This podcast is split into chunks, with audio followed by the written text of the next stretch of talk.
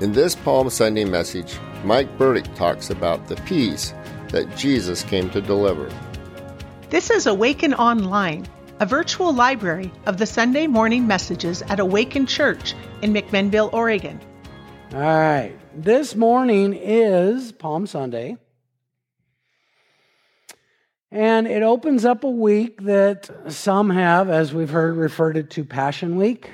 Others have referred it as Holy Week. I kind of think it's like Shark Week, but at the end, the shark loses. But it's a designated time that we reflect and we remember the final days of Jesus' earthly life. From re entry into Jerusalem under a hail of praise and adoration, to the Last Supper, to his arrest, and ultimately his death. The week may end with him in the grave. But with his resurrection that follows, we are ushered into a new reality. A Jesus with us continually in spirit, preparing us for his final return. Palm Sunday is the beginning of a whirlwind journey. A day that can easily be described as one of joy and one of excitement. But as we look closer, Palm Sunday is really about peace. And through Jesus' own tears, we realize that this peace was widely misunderstood. You see, Palm Sunday was a moment that was prophesied hundreds of years earlier. This moment was supposed to be known and expected by anyone well versed and well trained in the writings of the prophets. But even though they were told ahead of time that this moment would come, most didn't see the day as a prophecy actually being fulfilled. As we will see, some were confused. Some didn't get it at all. And there were some that just didn't want any part of it. Today, I would like us to spotlight these different groups of people that were at play on this day. Because on this day, we see a collision of these three main groups that together help form the tears that Jesus shed. Today we will look at those that believed but didn't fully understand, those that missed Jesus' purpose altogether, and un- the unfortunate ones that dismissed him entirely. Three groups, one day, leading to a peace unrealized. Let's pray. Lord, we do thank every, we just thank you, Lord, for everyone that's here, being in person or online, so that we can step into this day and step into this week to focus on everything your son did to accomplish our freedom, to issue us our salvation and to give us a hope and a peace beyond anything that we could realize or understand. So, Lord, we just ask that you continue to bless our time together with your words and let our meditations of our heart and the words that come out of our mouths be acceptable in your sight. And we ask this in Jesus' name. Amen. Okay. So, when when Dean reached out to me a couple weeks ago and asked if I had any thoughts on Palm Sunday, I was the guy that went, "What's that?" oh yeah, that's that's supposed to be a holiday. Didn't know much about it. But I appreciate the opportunity to be in front of you today because it did give me an opportunity to dive in deeper into what really started off this week that Jesus went through in his final week on this earth.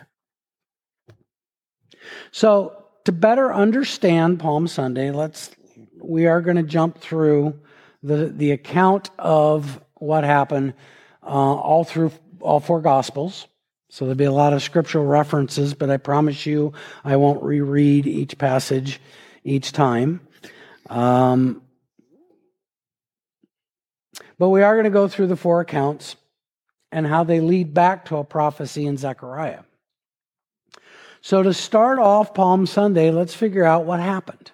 Let's just go to what happened. And to do that, we're going to start in Mark chapter 11, and it's verses 1 through 11 that tells us the what. That's the nice thing about Mark. When Mark wrote, he didn't put in a lot of filler. He just was pretty much the reporter on the scene, gave us the facts, the facts only, and it's a really, really good place to start. So if you're with me, we'll go through Mark 1 through 11. Now, when they drew near Jerusalem to Bethphage and Bethany at the Mount of Olives, he sent two of his disciples, and he said to them, Go into the village opposite you, and as soon as you have entered it, you will find a colt tied on which no one has sat. Loose it and bring it. And if anyone says to you, what are you why are you doing this? Say the Lord has need of it, and immediately he will send it here. So they went their way and found the colt tied by the door outside on the street, and they loosed it. But some of those who stood there said to them, What are you doing? Loosening the colt. And they spoke to them just as Jesus had commanded. So they let them go. Then they brought the colt to Jesus and threw their clothes on it, and he sat on it. And many spread their clothes on the road, and others cut down leafy branches from the trees and spread them on the road. Then those who went before and those who followed cried out, saying, Hosanna! Blessed is he who comes in the name of the Lord. Blessed is the kingdom of our father David that comes in the name of the Lord. Hosanna in the highest. And Jesus went into Jerusalem and into the temple. So when he had looked around at all things as the hour was already late, he went out to Bethany with the twelve. So to recap, Jesus is journeying in and he's getting closer into Jerusalem. He's on the outskirts of town. He tells his disciples that I need a ride. So they go into town, they get him a ride. They bring back a colt. And mind you, there is a multitude of people around him. They're not just traveling as a small group of 13 or 14. This is a large group of folks. And all of these people are excited. They see this as an amazing event of just epic proportions. This is the day of all days. So Jesus returns under a hail of praise and adoration. People are excited. People are praising God for this moment. And for all intent and purposes, this is a joyous occasion, a day that we call Palm Sunday. But here, here we get to see our first main group of people, the believers. Those that followed Jesus' instructions without question or concern. He asked for a colt, he got a colt as asked. No debate, no committee meeting, just a simple response to a simple request. We're going to be coming back to this group in a bit, but keep that in mind as we take a look at Matthew chapter 21, because we're going to see our second group of people. Now, in Matthew 21, Matthew recounts the stories in, in verses 1 through 11, but I'm not going to go through that. Um, I want to focus on verses 10 and 11. As Jesus is now coming down the path, he's getting close, he's entering into the city. Everybody's crying out, Hosanna in the highest. This is what happens. And when he had come into Jerusalem, and all the city was moved, saying, Who is this? So the multitude said, This is Jesus, the prophet from Nazareth of Galilee. You see, these are the ones that don't quite understand what's happening around them. They're observant. Some would say they were a curious lot. They want to know what's happening, but they need the answer to fit inside the realm of their ability to reason. Okay, they can't really stretch their mind that much. Remember a while back, Jesus was on the road with his disciples and he asked his disciples, Who do they say I am? And the disciples answered, Some say you were Elijah, some say you were John the Baptist, some say you're some other prophet. See, remember that conversation? If we fast, if we go backwards a little bit. This, I believe, is who they were talking about at the time. The people that knew Jesus was something more, but just couldn't get from a really cool guy to Messiah. They just couldn't make that leap in their brain.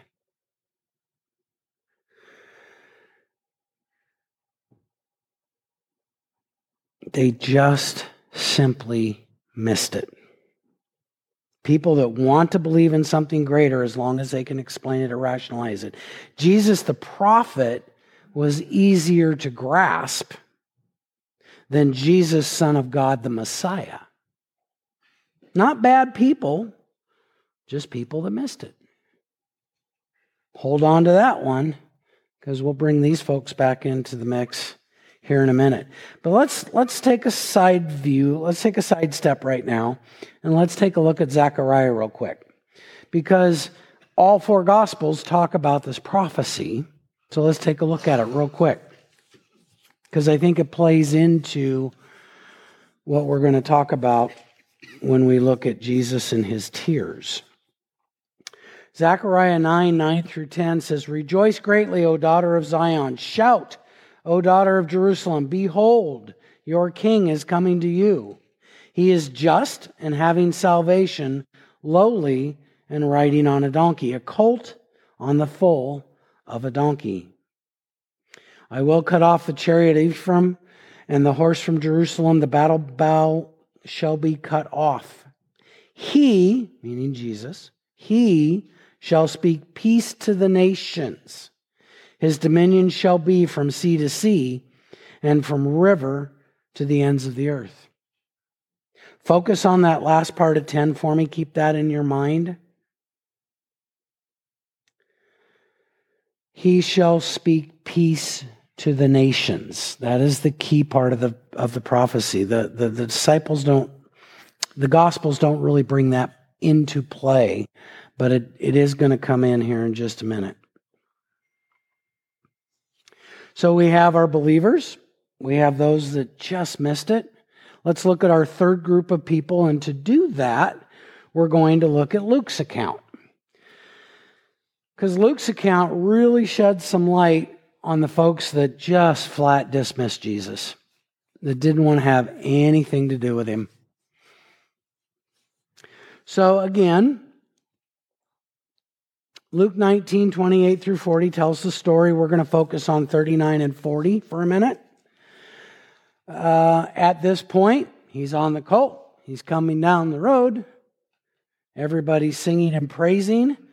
And some of the Pharisees, verse 39, called to him from the crowd, Teacher, rebuke your disciples. But he answered and said to them, I'll tell you that if these should keep silent, the stones would immediately cry out. See, the dismissers, they're easy to see. These are the ones that not only reject the truth, but these are the folks that go out of their way to try to squash it, to shut it down. All throughout Jesus' earthly life, the Pharisees were the biggest group of dismissers. The problem is they were also the most educated. If anybody was able to see and recognize prophecy being revealed, it should have been these guys. These guys knew scripture. These folks knew what the prophets had said before. They studied it all their life. They should have been able to recognize the cult and see the Messiah. But they didn't. They didn't just miss it, they failed to believe in it. They openly decided not to acknowledge Jesus because he did not fit into their idea of what a Messiah should be like. And so every chance they got, they would pounce. So now that we know what happened, and now we know the different personalities at play, let's stop right here and continue on into Luke and take a look at Jesus' tears. When we go into 41 through 44 of Luke chapter 19. So again, we're on, we're on the colt. We're coming in towards the city. Now, as he drew near, he saw the city and wept over it, saying, Remember the prophecy? Here we go. Saying, If you had known, even you especially in this your day, the things that make for your peace but now they are hidden from your eyes, for days will come upon you when your enemies will build an encampment around you and surround you and close you in on every side and level you and your children within you to the ground. And they will not leave in you one stone upon another because you did not know the time of your visitation. Jesus came to preach peace. He came to demonstrate it and deliver it.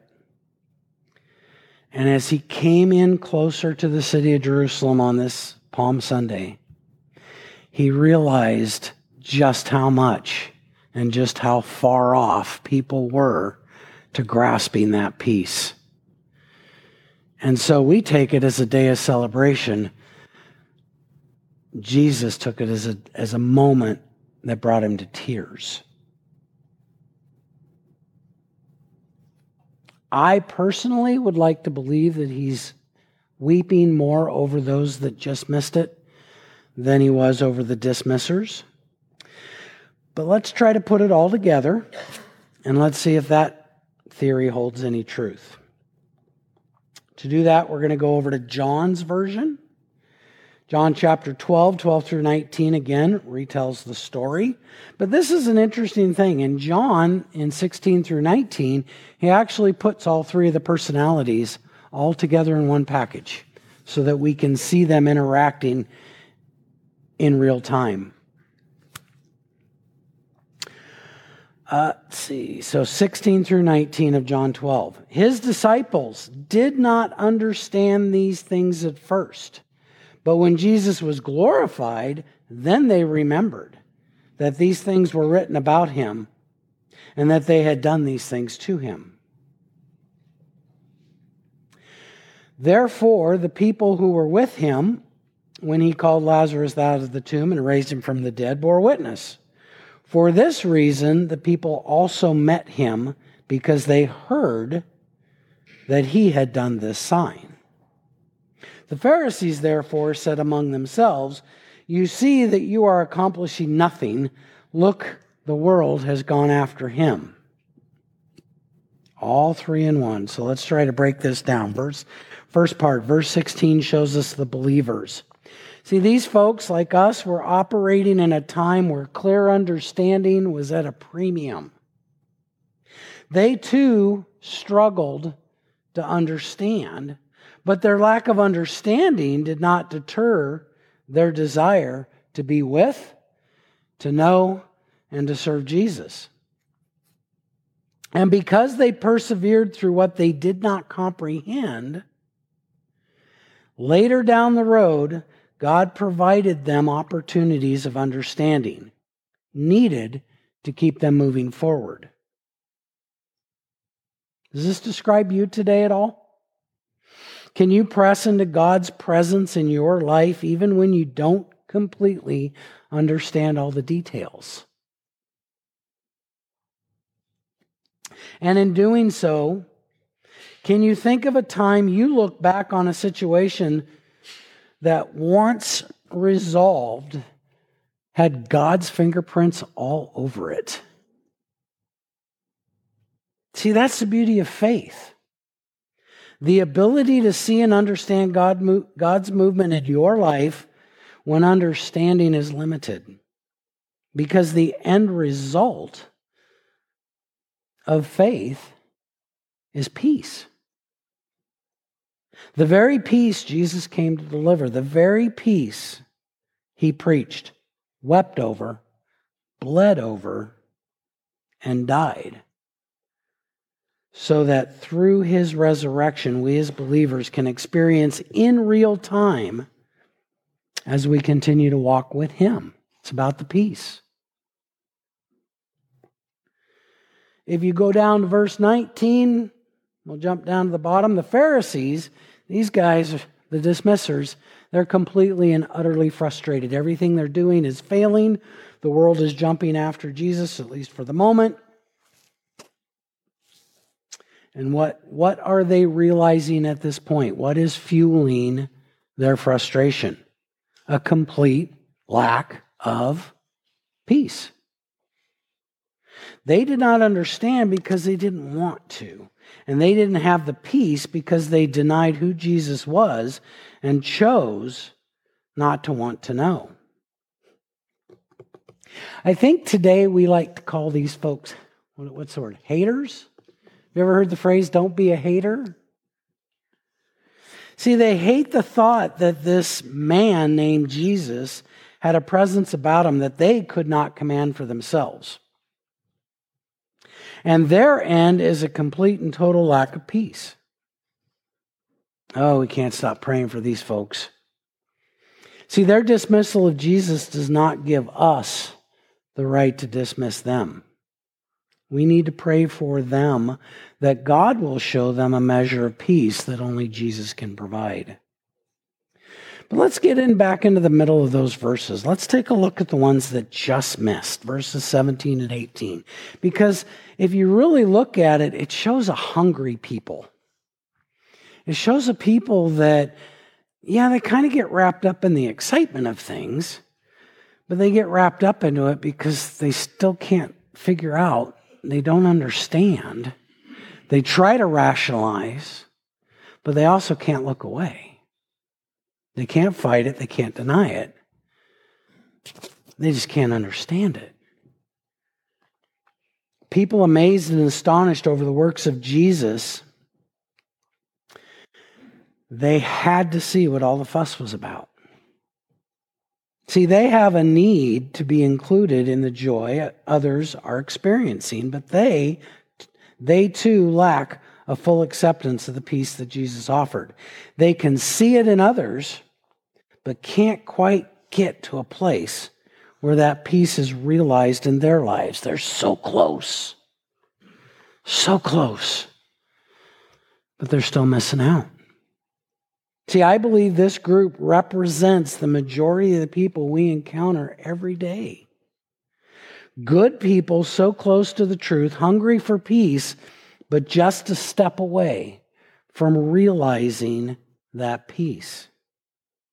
See, if this is you, Jesus' tears on Palm Sunday were wept for you. His heart aches for you. His invitation of peace and presence in your life is incredibly strong. And all he wants is for you to take that final step and accept him, not as a teacher, not as a prophet, not as a miracle worker, but as a Messiah and begin to enjoy a level of peace that only He can provide. As I wrap this up, I am going to ask uh, Dennis to come back up and join us. Because as you can see, Palm Sunday is about peace. The peace that Jesus preached and came to deliver. Some received, but for most, the peace was unrealized. As believers, we have a purpose to showcase the peace we have accepted, even at times when we don't fully understand all of our circumstances. This week is an opportunity for us to reclaim our peace by openly acknowledging Jesus as more than just a prophet, to declare him once again our Messiah, and showing the world what real peace in their lives can look like. Those that dismiss Jesus, again, they need our prayers. This week is for them too. This is a week of an opportunity to see Jesus in a new light and to experience Him as their personal Savior. This week has meaning for them as well. For those that long for peace but just miss the connection, ah, this is really your week. You who you are who Jesus shed those tears for. Jesus longs for you. He wants you to know that peace. For you this week, starting today, is your chance to find exactly what you're looking for. And all it takes is a simple prayer. No fancy words, no long drawn out dialogue, just a simple statement of faith, a statement of belief that Jesus is the one you want and need to step in as Savior of your life so that you can step into that moment and realize His peace. As we close today, folks, I'm going to ask you to stand because part of Palm Sunday is declaring the adoration that we have for the peace that Jesus gives us. We're going to have our prayer teams scattered about. If you are struggling to reclaim that peace, we want to be available to pray with you. If you're someone who just needs somebody to pray over them and pray with them to accept Jesus as your Savior, they are here as well. They would love to do that. And if you just if you're just tired of denying the truth, we're here for you as well. But right now, I'm going to ask Dennis to help us all stand together and use this moment to declare our adoration for Jesus, our love for Him. Let this day be the last day, His peace in your life, in my life. Let this be the day that that peace is the last day that it goes unrealized. Thank you for joining us today. For more information about Awaken Church, please visit our website, awakenmac.com. That's A W A K E N M A C dot C O M.